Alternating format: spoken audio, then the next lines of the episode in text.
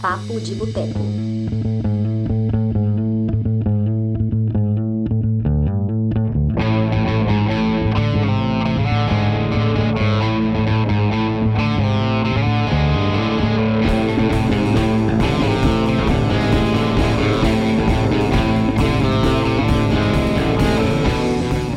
Fala minha gente, seja bem-vinda, seja bem-vindo, você que acompanha o Cinema de Boteco aqui no YouTube. Estamos mais uma quinta-feira no ar com o nosso Papo de Boteco, o programa de horário nobre do Cinema de Boteco, que eu tenho mais uma vez a honra de apresentar aqui. Hoje, quem está acompanhando aí a gente, nosso site, nosso Instagram, é, nosso YouTube, já sabe que alguns dias a gente está trabalhando na cobertura da Mostra de Cinema de São Paulo. É, e ontem ela chegou oficialmente ao fim, né? A gente ainda vai ter alguns dias de repescagem, mas ontem ela terminou e a gente pensou, meu, vamos fazer um balanço da mostra, né? Vamos falar um pouco sobre o que a gente viu, sobre as coisas legais, as coisas que não funcionaram tão bem nesse novo esquema, enfim, falar um pouco sobre a mostra. E conseguimos aqui um horário no Papo de Boteco, no nosso canal no YouTube, para falar disso. Eu estou aqui, Leonardo Lopes. Estaria também a Graciela Paciência da nossa equipe, mas problemas técnicos tiraram ela daqui. E quem já estaria e, e realmente está, com ela deu certo, tenho a honra de receber aqui a Carissa Vieira, que é cineasta, roteirista, produtora de conteúdo sobre, sobre cinema, sobre horror. A gente estava batendo um papo bem legal aqui antes. E, enfim, é isso. Bem-vinda, Carissa. Obrigada. Estou é, bem feliz de, de poder conversar sobre essa mostra, porque foi bem diferente do que geralmente é. Pois é. E justamente assim, já vou jogar o assunto. A gente estava falando um pouco aqui antes, a quem está acompanhando a gente agora, o pessoal que já está ao vivo. Aliás, mandem comentários, você que já está já tá online aí nos assistindo, porque hoje, como só tem nós dois, vai ter bastante espaço para abrir para perguntas do, do público. É, então já vão mandando os comentários aí. Mas eu e a Carissa estávamos já conversando antes de entrar no ar justamente sobre isso, né? Para quem não está acompanhando a mostra e está assistindo a gente, esse ano, por razões óbvias, a mostra não foi presencial, né? Porque acho que tem que ser um pouco retardado para organizar um festival de cinema presencial, né? Como algumas pessoas fizeram aqui no Brasil, né? Recentemente. Eu estava pensando nisso, assim, tem gente que fez. Exatamente. Vergonhoso, mas tudo bem, né? Mas a mostra, né, o pessoal da organização da mostra foi um pouquinho mais consciente, um pouquinho mais razoável e elaborou um evento online. Criaram uma plataforma de streaming que é a Mostra Play, que por um preço bastante acessível, né, seis reais por filme, você alugava os filmes e assistia ali a seleção da mostra, que teve nesse ano 198 filmes de, se não me engano, 171 países, é, menos do que o normal, mas assim, acho que dentro das circunstâncias é uma seleção bem grande, né, bem variada, com, com, com origens diferentes, com temas diferentes de filmes. E a gente estava aqui falando um pouco sobre como foi essa experiência de acompanhar a mostra online, né, diferente de todos os outros anos. Então eu já vou abrir com o comentário da Carissa sobre isso. Carissa, como foi para você é, aproveitar e viver e cobrir essa mostra de um jeito um pouco diferente? Foi bem complicado, na verdade. É, eu achei que eu ia Logo no início, eu pensei assim: eu estou super ocupada, eu vou só assistir os filmes que eu quero esse ano, eu não vou escrever nada, eu vou só pegar aqueles filmes que eu quero assistir, eu mesmo vou comprar e não vou para cabine, não vejo nada. Não me aguentei e fui lá e assisti alguns filmes de cabine, e na verdade a coisa foi bem louca, porque nos outros anos eu conseguia saindo de casa, a preparação para assistir a mostra era muito mais simples. E eu entendo essa lógica porque eu trabalho, em geral, como home office. De vez em quando eu tenho alguma coisa, um set ou alguma coisa para ir fora de casa. Mas, em geral, tipo, eu sou roteirista, eu basicamente trabalho dentro de casa. Uhum. E eu sempre faço essa separação muito grande do que é trabalho e do que não é. E aí, sair de casa para ir para festival de cinema sempre funciona muito sair de casa para assistir alguma coisa. E eu senti isso de forma gritante, porque eu tinha várias coisas de trabalho para assistir, tipo séries inteiras para assistir com tempo curto, e estava rolando mostra e eu queria assistir os filmes da mostra e tinha que ir encaixando tudo e saindo de casa o que aconteceria? Pensando nos anos anteriores. Eu saía de manhã, pegava uma primeira sessão, geralmente a mostra começa de nove e um pouquinho, porque eles é. fazem dois filmes por, por dia. Então, ia para dois filmes de manhã, almoçava e dava para conseguir ver pelo menos um ou até dois ou três. Então, em um dia, se você separa seu dia inteiro para aquilo, você pode, e como eu consigo con construir meus horários, dava até para ver cinco filmes num dia. O que não aconteceu nessa mostra de jeito nenhum. Sem contar que teve uns filmes bem grandes, então teve toda essa questão. Em casa, eu acho que, pelo menos eu, eu crio um gato. É, eu sinto que às vezes é, ele tá. Ele quer fazer alguma coisa, chamar, chama a minha atenção, e aí eu sinto que é, eu não consigo ter a imersão. Isso é normal, né? a imersão que existe dentro do cinema, o que faz com que seu tempo seja mais dilatado. Eu sei de várias pessoas que viram aquele filme enorme de quatro horas e lá vai bolinha em pedaços de 30 minutos. Se você fosse no cinema, você passava as 4 horas e 20 assistindo o filme, sabe? Então, eu senti uma certa dificuldade ao mesmo tempo que eu tive. O último filme que eu vi da mostra, eu verei outros na repescagem, mas o último filme que eu vi foi assim, maravilhoso. E eu, eu ainda tive esse agravante. Eu comecei vendo um filme que eu não gostei nem um pouco. Os meus três primeiros filmes eu não gostei nem um pouco. Então, assim, eu já fiquei, nossa, comecei mal, comecei mal e vai dar ruim. E aí isso desanimou um pouco de continuar seguindo, porque eu comecei a ver, nossa, quanto filme ruim, gente, que eu tô vendo, eu tô com muito azar. E, mas eu sei que teve gente que já começou, sei lá, vendo mamãe, mamãe, mamãe e adorando o filme, sabe? Então, uhum. é, é, muito relativo, depende das experiências, assim, das escolhas filme que você fez, né, também. Sim. Antes de. Eu, eu tenho também um comentário para fazer sobre isso, mas como entrar em questões talvez polêmicas é sempre mais divertido, eu quero já te perguntar quais foram esses filmes que você começou aí e não gostou. Nossa, eu comecei com o Charlatão e eu não gostei de jeito nenhum. Muito frustrada, porque é um filme dirigido por mulher e eu sempre estou empolgada em ver filmes dirigidos por mulheres e por enaltecer nomes de diretoras mulheres e eu já comecei vendo um filme que eu terminei assim, é sério mesmo? Não gostei do filme. Fiquei bem frustrada, acho que tinha um potencial enorme. Não sei nem se é para falar muito sobre o filme. Você chegou a ver esse filme? Esse eu não vi. Então perdeu muita coisa na sua vida. Porque é horrível. Assim, não estou dizendo para ninguém não assistir, mas eu não conheço ninguém dentre os meus amigos que assistiram esse filme que gostaram. Porque, ai, gente, pelo amor de Deus, a pessoa. No mundo anti-ciência, sabe? Num, numa situação onde a gente está vivendo. Gente, a gente está no meio de uma pandemia e várias pessoas dizendo que não vão tomar vacina e que é uma escolha própria. Enfim, ela está falando de um filme sobre, sobre uma pessoa que não é, uma não é um médico e ele simplesmente cura pessoas, ele sabe predizer, sabe quando alguém vai morrer e o filme meio que coloca o cara como um herói, sem contar que assim, ele existiu de verdade, ele trabalhou para o nazismo. E estão me colocando um nazista como herói, gente, me vendendo isso. sem contar que as escolhas técnicas são todas fraquíssimas. E aí, assim, foram duas horas de filme que eu só queria a morte.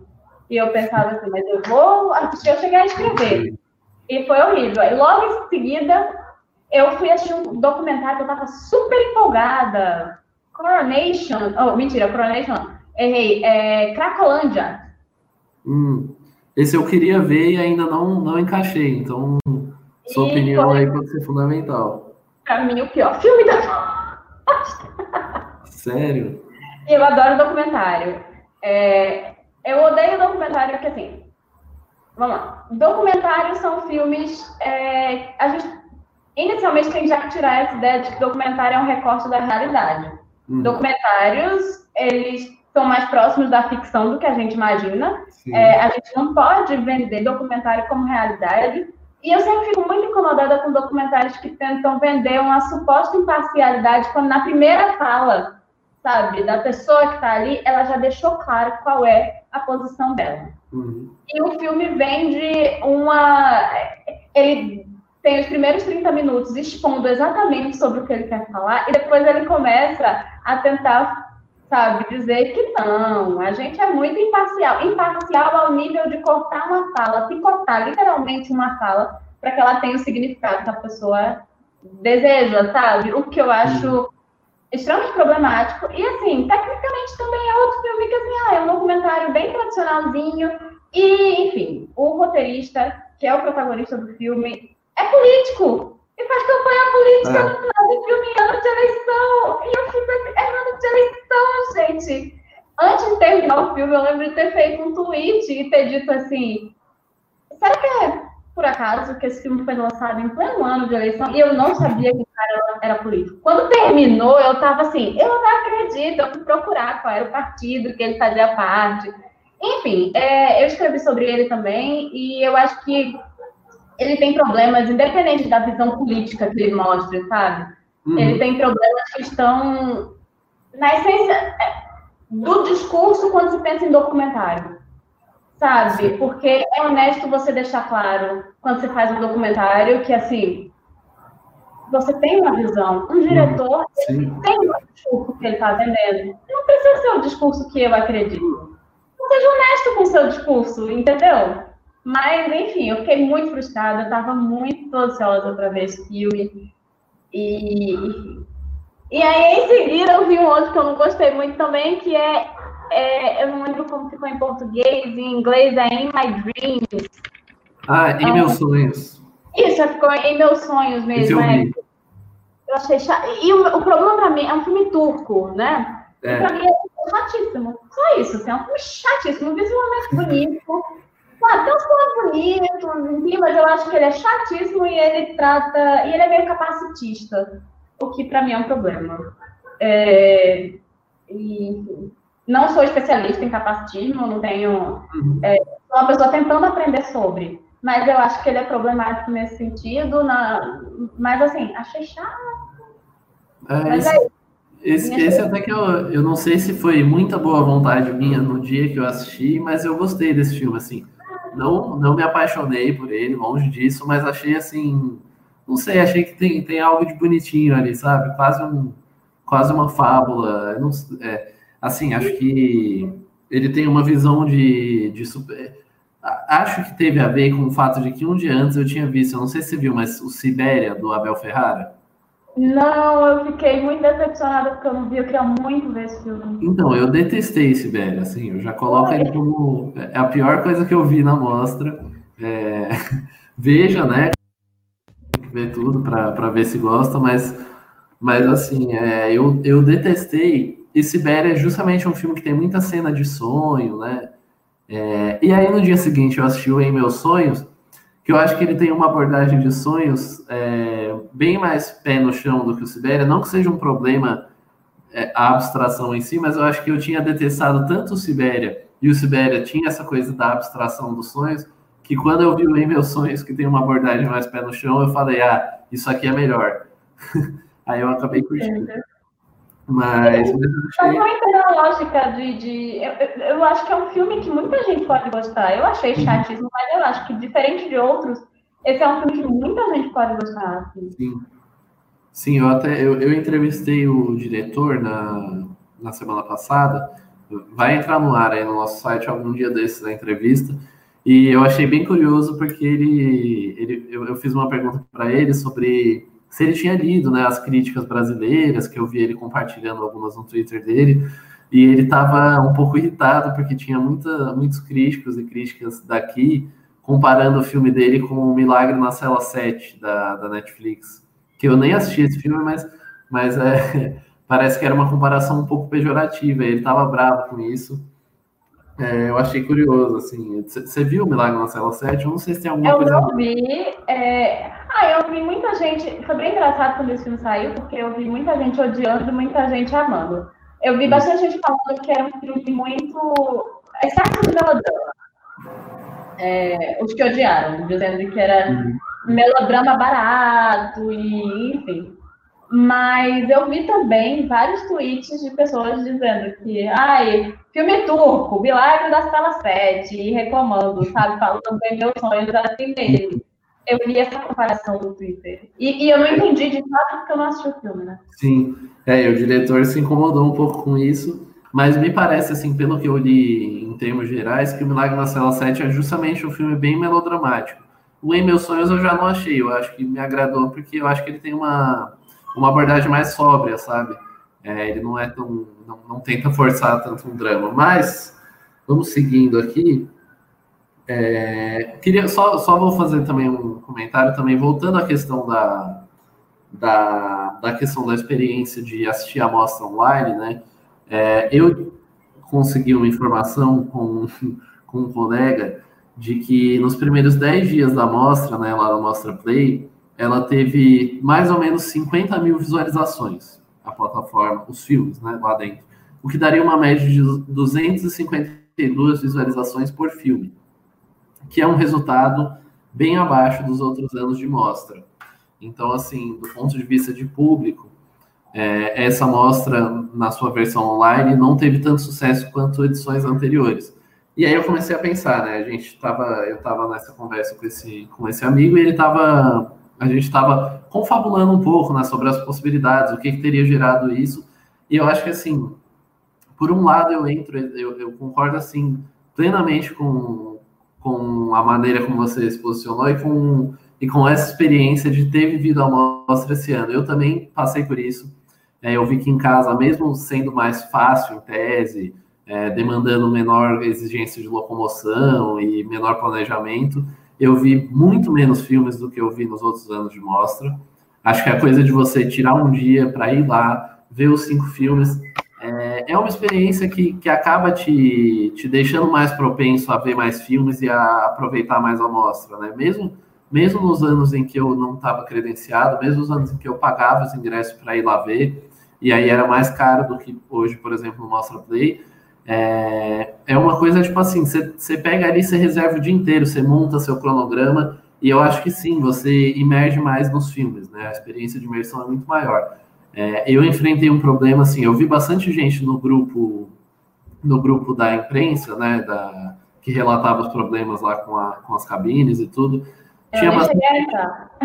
Então, bastante gente reclamou da plataforma. Eu não tive nenhum problema com a plataforma. Para mim funcionou perfeito. Quer, quer acrescentar? Pode ir. Não, eu, eu não cheguei a entrar, porque eu achei que só valia a pena entrar se fosse para falar do problema de tipo, ai, não entraram os filmes no meu Sim. na minha conta, mas eu deixei de ver filme, eu deixei de terminar filme por uhum. causa disso, por causa da plataforma, porque ela ficava, minha internet funcionando, tá? Uhum. E ela tava simplesmente lendo e lendo e lendo, uhum. e parou o filme na metade, sabe? E aí eu descobri que eu não era a única pessoa, porque tinha outras pessoas que nem estavam Sim. credenciadas, tipo, não, não tava lá como imprensa nem nada, e que estavam tendo esse tipo de problema. Então eu pensei, ah, é isso, entendeu? E eu deixei de ver os últimos filmes assim por causa disso. Eu, eu fiquei com um monte de filme pela. Eu fiquei com acho que três filmes pela metade, pelo mesmo problema. Uhum. Eu simplesmente entreguei ao universo, sabe? E aí depois, no, um dia, eu vejo esses filmes do início de novo, porque uhum. começar o mesmo filme três vezes, sabe? É. É, chega uma hora que você perde a paciência. Exatamente. Então, é, eu, ia, eu ia justamente falar isso, assim, é, eu não tive nenhum problema com a plataforma, mas o que eu tive problema foi internet mesmo, assim, a minha internet, mesmo em São Paulo, mesmo sendo um plano bom, a minha internet, ela é muito lenta. E aí alguns filmes travavam, e eu acho que isso, assim, tem, acho que quem não é tão fã de cinema e tudo se identifica com isso, mas eu imagino que você também pense assim, é justamente isso que você falou. Quando o filme trava, quando você tem que começar de novo, quando para ali no meio para depois você ter que continuar, você perde o movimento, sabe? Isso é uma coisa que não acontece quando você está lá na sala de cinema. É, em que você vai ali imergindo a experiência e por pior que o filme seja, você vai estar tá vendo ele concentrado, entrar naquela história. E com os filmes travando, eu perdi um pouco disso. E aí, no dia que um filme travava, que minha internet não funcionava, eu já perdi a paciência, já acabava não vendo o outro também, porque senão também ia prejudicar a minha avaliação, né? Eu ia acabar não gostando do filme por conta de um problema técnico, que não tem nada a ver com ele.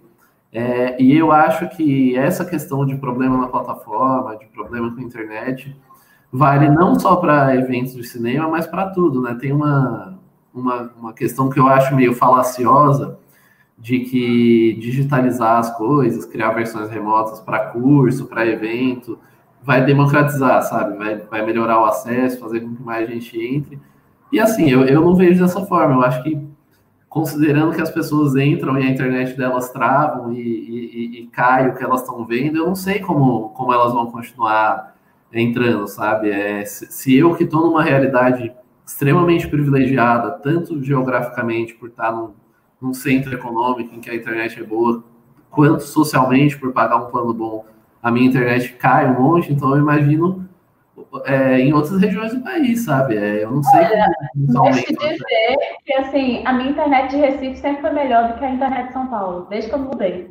Então, eu acho, eu acho. Eu moro, moro numa capital também. É, uhum. Mas a internet aqui é, é, muito abaixo, e meu primo que mora no Rio Grande do Sul, ele diz a mesma coisa, que a internet de Recife é melhor do que lá. E, eu, e, e é mais barata. É bem engraçado, uhum. é mais barato e é melhor. É, eu pago um plano razoável aqui para eu ter uma uhum. internet boa que eu consiga fazer upload rápido. E eu consigo. Sim. E eu ainda tive problema, sabe? É, então. E uma parte disso, é, eu acho que também foi do, do player. Eu acho que não foi tudo da internet. Agora, o que me surpreende nisso tudo, sabe o que é? É que, assim, a mostra pode ser vista por várias pessoas que estão em casa em outras, outras cidades, outros estados. E teve uma baixa. Então, isso é surpreendente. Eu consigo ver Exatamente. essa coisa de digitalizar as coisas e isso ser válido como, ah, a gente faz a mostra aqui em São Paulo e coloca uma versão online uhum. para quem mora fora de São Paulo. Eu acho super válido fazer isso, porque todo mundo tem. Várias pessoas que eu conheço, é a primeira mostra de São Paulo que puderam participar. Uhum. Então, isso é muito válido. Conseguir esse público que vem de fora, que gostaria de ter acesso a determinados filmes, e que, inclusive, esse ano, com toda a dificuldade que a gente teve por causa da economia do país e além de tudo, da pandemia, vários festivais não vão acontecer. Sim. Isso em cidades que tem festivais, assim, tem vários festivais, sempre. Então, nesse ano, é muito válido pensar nisso. Mas, ao mesmo tempo, a coisa da gente que via mostra ao vivo e, e, enfim, além da questão do filme, da imersão, de programar seu dia, você tinha os encontros com as pessoas. Uhum. Com outras pessoas, você depois dos filmes ia sair para comer ou beber, enfim, com outras pessoas. E isso faz muita diferença no que é a mostra para você. Sim. E estar em casa é tipo o que eu já vejo todo dia, de todo jeito, e enfim tira um pouco da excitação de estar no festival de cinema e de estar naquele ambiente uhum. onde todo mundo ama cinema. Porque você Exato. Tá diário. Uhum. Sabe? Eu concordo plenamente. Eu acho que houve essa perda assim total. Essa experiência assim, é, o único festival assim que eu já fui fora daqui de São Paulo foi no Festival do Rio. Eu acho que assim tanto lá quanto aqui esse ambiente do encontro de de viver essa experiência faz toda a diferença, é, gera uma repercussão maior. E eu acho que, assim, uma coisa que eu, eu me questionei justamente por isso. Eu achei que pudesse haver uma tendência de ampliação de público, justamente por isso, por, por mais gente de fora. Eu não estou te ouvindo mais. Peraí, deixa eu ver se é aqui. Pode ter sido só comigo. meu fone, não sei. Deixa eu testar aqui.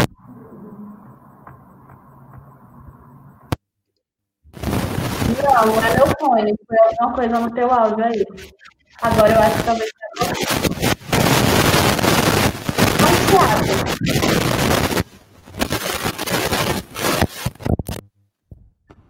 Cara, tô aqui.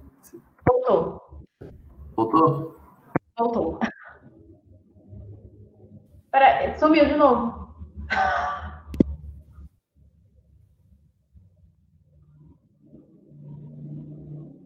Fala aí, vê se.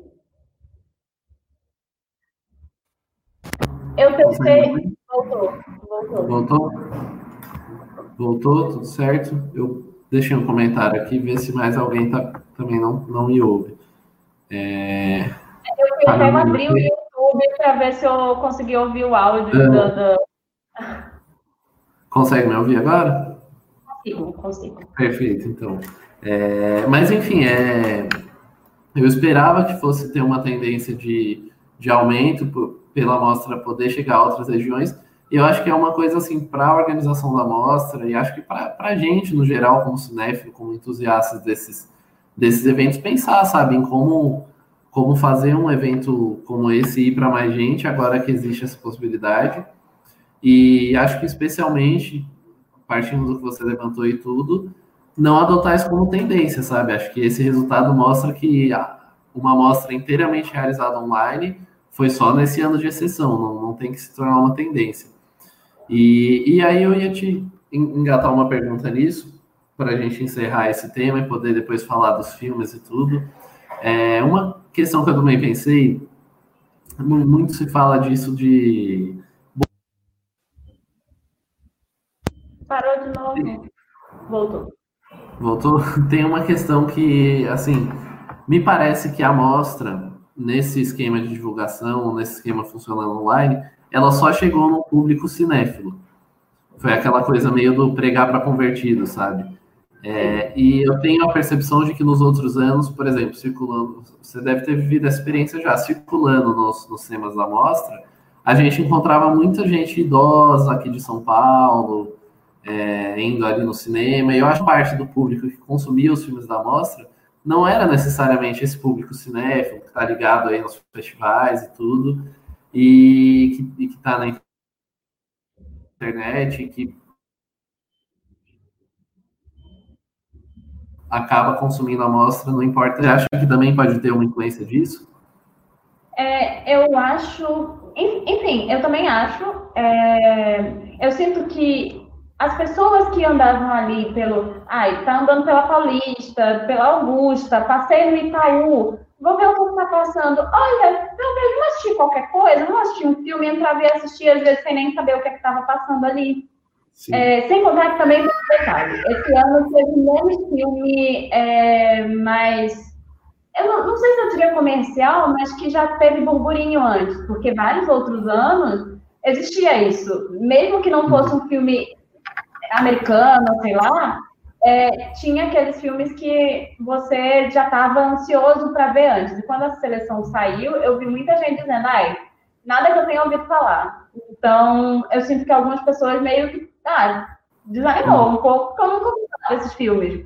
É, tive amigos que disseram assim, ai, só filme que saiu em Berlim, não foi só. Mas na, não ligo muito para os resultados de Berlim. Ou, enfim, e eu sinto que é muito isso. Hum. Foi uma mostra uma bolha cinéfila que produz conteúdo. Que ainda tem isso. Sim. Mesmo quem não entrou, é, quem não ganhou credencial, ou quem não foi convidado para as cabines, todo mundo que estava acompanhando a mostra produz algum tipo de conteúdo para a internet, de alguma forma. Sim. Tem um podcast, tem um site, tem um perfil no Instagram que fala do que assistiu. E, enfim, eu senti muito isso, que quem estava acompanhando a mostra produzia conteúdo.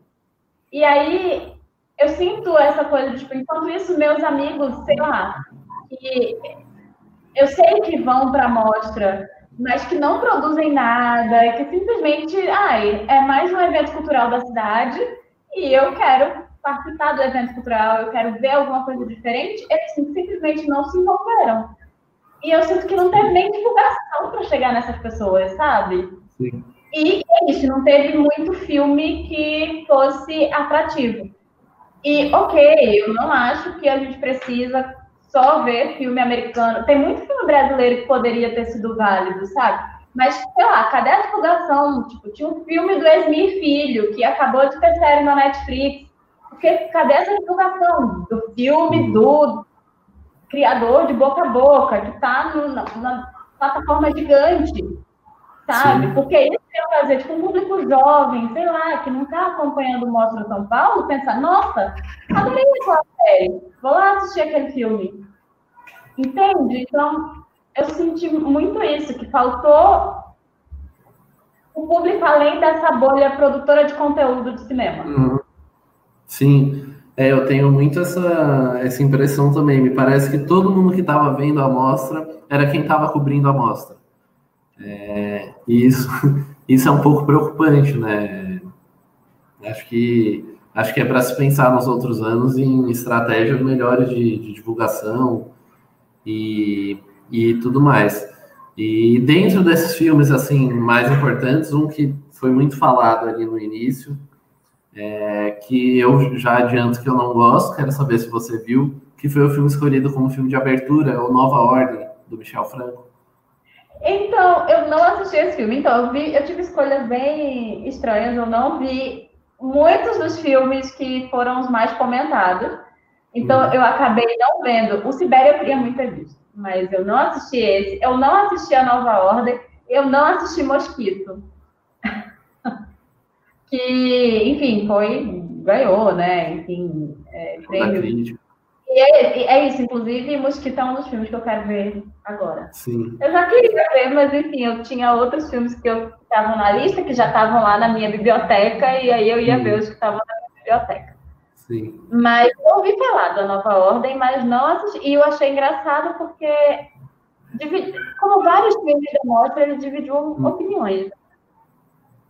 Sim. É, eu, eu acho assim um filme mais em decisões estéticas, sabe? Eu acho que a partir de um certo ponto, não vou, não vou te dar spoilers aqui, mas a partir de um certo ponto, nessa tentativa de filmar uma revolução, né, um ato de rebeldia popular, tem um certo momento que ele se torna só violência pela violência, sabe? Uma tentativa de chocar meio vazia. É, o Mosquito eu também vi, também pude conversar com o diretor, entrevistá-lo, bem legal a minha conversa com ele.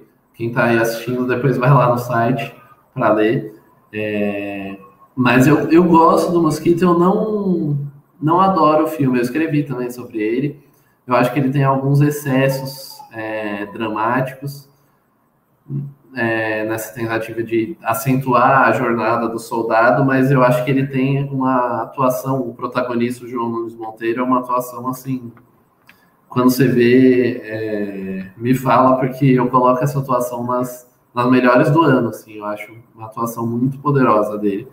Acho bem legal, mas então você tem alguma dica, alguma, alguma, algum filme que você viu? Você citou alguns que você não gostou? Agora eu quero algum que você curtiu, que você recomenda. É, é irônico porque eu sinto que eu vou ser ridiculamente clichê. Eu me senti um clichê. O último filme que eu vi na mostra, até o encerramento real, né, dela, porque agora é só repescagem, foi o Shirley, que inclusive já tinha, já tinha circulado por aí, e enfim, é uma, ironicamente, é uma biografia. Só que é uma biografia muito ficcional.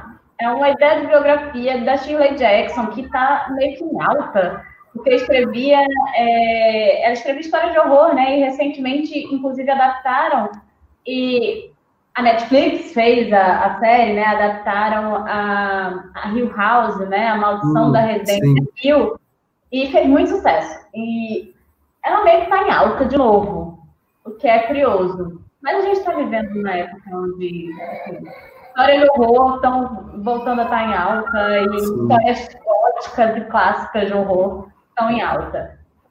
E aí, assim, eu tava meio, ai, mais um, mais uma dessas, desses biopics, assim, que a gente já não aguento mais e que vão ser pouco criativos, e é dirigido por uma mulher. E essa mulher tinha feito coisas muito criativas, experimentais, diferentes, e assim, a biografia, minha filha, o primeiro filme comercial que você vai fazer uma biografia, por que, que você está fazendo isso? Não faz nenhum sentido. E é uma biografia muito fora da caixinha para o que a gente vê. Você assistiu? Não, esse eu não vi. E tem a Elizabeth Moss, que é, tipo, também tá em alta, é uma grande Sim. atriz, faz The Handmaid's Tale, e fez esse ano um Homem Invisível. E, honestamente, eu acho que a interpretação da Elizabeth Moss nesse filme é, é uma das melhores interpretações do ano, de fato. Não sei se vai receber o reconhecimento, porque assim, o filme flerta ali com o horror, né? Então, assim, a gente sabe como a academia não gosta muito dessas coisas, uhum. mas eu fiquei impressionada. É, é muito diferente. É uma mistura de realidade com ficção e sonho, sabe? Dentro daquele universo ficcional, você tem uma parte que é real e a parte que seria da obra da Shirley Jackson, é, enquanto ela está vivendo, e ela vê, tem umas alucinações, uns sonhos, e então, assim, não segue a, a, a coisa tradicional de uma biografia de alguém famoso, famoso, e assim, é um filme de mulheres. Ele é feito por mulheres, ele é dirigido, roteirizado, e, enfim, tem produção, tudo por mulheres com protagonismo feminino e que está, inclusive, numa, assim, criticando visivelmente a misoginia que era presente dentro desses universos e que, assim, hum. que o casamento traz, às vezes, e que mesmo uma mulher que tinha tanto sucesso como a Shirley Jackson, ela não estava imune a isso por causa da época, e, enfim, e que ela era abusada de diversas formas, sabe? Então, eu achei bem diferente do que a gente costuma ver. É, é um pouco frustrante para mim, porque é um filme americano. Ai, gente, eu quero falar, sei lá, de um filme polonês, um português, qualquer coisa assim, e lá vou eu ficar apaixonada por um filme americano, sabe? Mas. é, é, essas coisas a gente não controla, mas eu, eu, não, eu não tinha nem ouvido falar do filme eu fiquei bem, bem interessado. Eu coloquei ele aqui na minha lista para ver na repescagem. Sim, é bem bom. Não estou ouvindo de novo. Voltou. Alô? Voltou? Voltou. É, rola um chiado, assim, como se tivesse batido em alguma coisa, como se estivesse dando mau contato, aí some a voz. Depois chia de novo eu e aí volta. É... Eu acho que é minha internet mesmo que tá Tá começando a degringolar. Tá me ouvindo bem agora? Perfeito. Então, é... acho que eu lembrei muito, você tinha falado na, no assunto anterior, né, sobre oportunidades que a mostra perdeu de divulgação, né? Todas as coisas que você citou aí na sua descrição do filme tinham boas brechas para divulgação, né? É, o fato de ser a história da Shirley Jackson, é uma autora, como você falou, que está em alta, é, a presença da Elizabeth Moss, a questão das próprias discussões, né? Pode parecer rasteiro pensar assim, mas assim, você ter nas mãos um filme que fala sobre é que, como você falou, tem essa questão de ser dirigido por mulher, de tratar de empoderamento feminino e tudo isso, é uma questão que você pode explorar do ponto de vista de alcance de público, né? É uma discussão que está em alta, ainda bem que está, mas assim, é, me parece uma oportunidade perdida o fato do filme me parece ter sido um pouco divulgado. É... Sim, era um filme que, tipo, eu, nem, eu fiquei sabendo que estava na mostra no finalzinho, assim, aí eu disse, não, vou assistir esse filme. É, já tá na lista, eu queria ver esse filme faz tempo, que eu gosto da Elizabeth Moss, vou, vou assistir. É, e, assim, não teve divulgação, de fato, sobre ele, sobre... Tipo, por que não? Era um filme que podia alcançar exatamente esse público que não cria conteúdo de cinema, sabe? E, e não faz sentido. Exatamente. É, acaba acabamos caindo de novo na máxima da, da divulgação problemática. É, um que eu vi assim que eu deixaria como o meu favorito né, desse, desses dias de mostra, não sei se você viu ou ouviu falar, que é um filme que chama Pai, filme sérvio. Ele foi. Eu ouvi falar, não vi, então, eu deixo como dica para você, porque assim, é um filme. Me lembrou muito o cinema do Ken Loach, é, da coisa de um sistema corrompido, o cidadão sendo surrado ali por instituições do Estado, instituições privadas. É uma história assim tristíssima. É, de um, um, pai que a mãe, a mãe dos filhos dele, né, a, então a esposa dele, comete um ato desesperado porque ele não está mais sendo pago, não tem dinheiro mais para alimentar as crianças, ela comete um ato desesperado ali no início do filme. E, e aí ela é considerada inapta para cuidar das crianças. E ele também é considerado inapto porque ele está desempregado, não tem condição de dar uma estrutura boa é, na casa para elas tal e tomam as crianças dele, um filho e uma filha, ele perde a guarda e o sujeito lá do serviço social é um burocrata escroto que fala que não tem chance. enfim, é uma história porque a partir de quando ele perde a guarda dos filhos, vão acontecer uma série de situações que vão só no mais puro dos termos, vão fudendo mais com ele, assim, ele vai se afundando, afundando, afundando. É...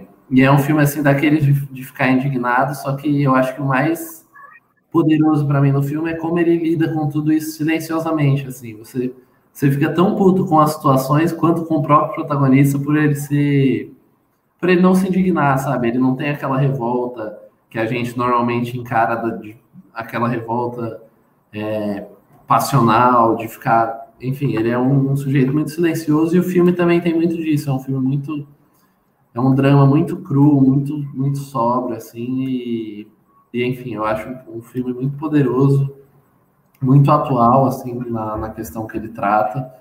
E um drama muito muito pesado. A atuação também do, do personagem principal é excepcional e enfim recomendo a todo mundo que gosta de, de narrativas dramáticas de luta contra o sistema de qualquer coisa desse tipo. É isso foi o que eu mais gostei. É, e... me diz o nome de novo. Qual é o pai pai pai é bem legal. Eu também anotei o seu, o seu Shirley. É...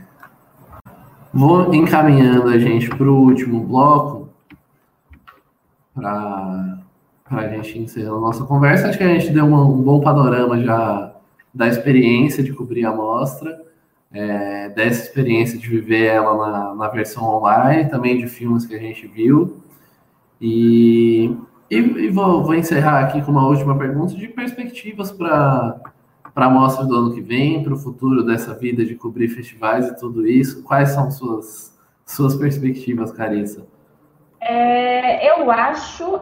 Tudo vai depender de como estiverem as questões sanitárias ao redor do, do, do nosso país. Mas eu sinto que, até como o Icaro disse logo de início, né? Mas não acabou o Covid, a gente está vendo cinemas abrindo só que eu acho que é o seguinte: se começar a abrir tudo e as pessoas tiverem que ser obrigadas a voltar para dentro de casa, a gente vai acabar vendo uma outra mostra dentro de casa. Eu sinto que a tendência pode ser algo meio híbrido. É... Depende. A gente já viu no ano passado existindo alguns filmes que estavam sendo transmitidos pelo, acho que era pelo Belas Artes e pelo SP Cineplay. É, esse ano a gente teve Sesc e o SPC Play também. Então eu sinto que isso é algo que vai ficar. Se a gente puder ter a mostra presencialmente, ela vai voltar a acontecer presencialmente. Eu acho que eles sentiram muito impacto. É, o público diminuiu, assim, mesmo o país inteiro tendo acesso, o público diminuiu.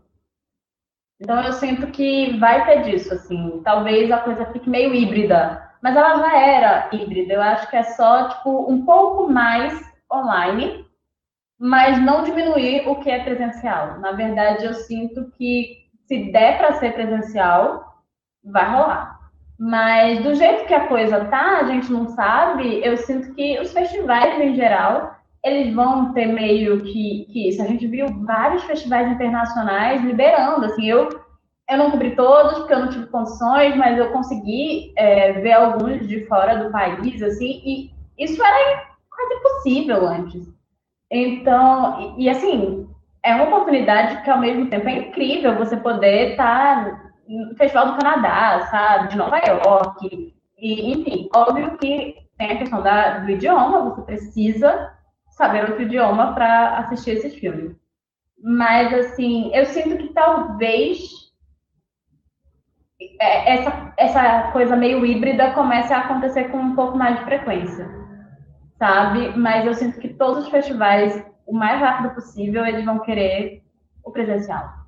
Principalmente depois desse tempo enorme de isolamento. As pessoas vão estar desesperadas para participarem de um festival de verdade, assim. Não que tenha sido de mentira, de verdade no sentido de, tipo, a, a, coisa da energia das pessoas no mesmo ambiente, sabe? De todo mundo comendo junto e fazendo programação de forma coletiva. Ai, quem vai ver tal filme hoje? Vamos encontrar para assistir é, esse filme, e, e, enfim. Então, eu sinto que é isso. A, a ideia de algo. Exista algo no online, mas, assim, Eu acho que praticamente todos os festivais estão querendo suas versões presenciais. Mas ainda vai demorar um pouquinho, eu acho, para que isso volte 100%, sabe? Pois é, pois é. Eu também torço para que na próxima mostra a gente já, já chegue nesse momento em que, como você disse, em que as coisas possam voltar é, a acontecer presencialmente, né? A gente nunca sabe. Parece que cada vez está mais distante. Enfim, é, mas eu, eu, eu torço para que, que seja na próxima mostra. Concordo com você, também acho que a, a questão híbrida, ela é muito assim, a gente vive muito isso de como, como é quase assim, seria inimaginável em outro contexto, como você mencionou, assim, a gente poder cobrir um festival de outro país. E ter essa possibilidade online permite, sobretudo assim, a gente vivendo uma realidade em que a gente não é pago para escrever sobre cinema, né? Então, então não somos enviados especiais ali, o repórter da, do veículo que é enviado para outro país para cobrir isso, não, não acontece com a gente. Então, eu acho que um caminho também, é, eu, os diretores que eu conversei que trouxeram filmes para a mostra, eu vejo como a mostra ela é bem vista por esses diretores em outros países. Eu acho que um caminho também é se a mostra optar por esse caminho que tem uma, uma experiência híbrida, em que tem uma parte do catálogo, pelo menos online, mesmo que o foco ainda seja presencial, eu acho que uma alternativa legal é transformar a mostra num evento mais global, né?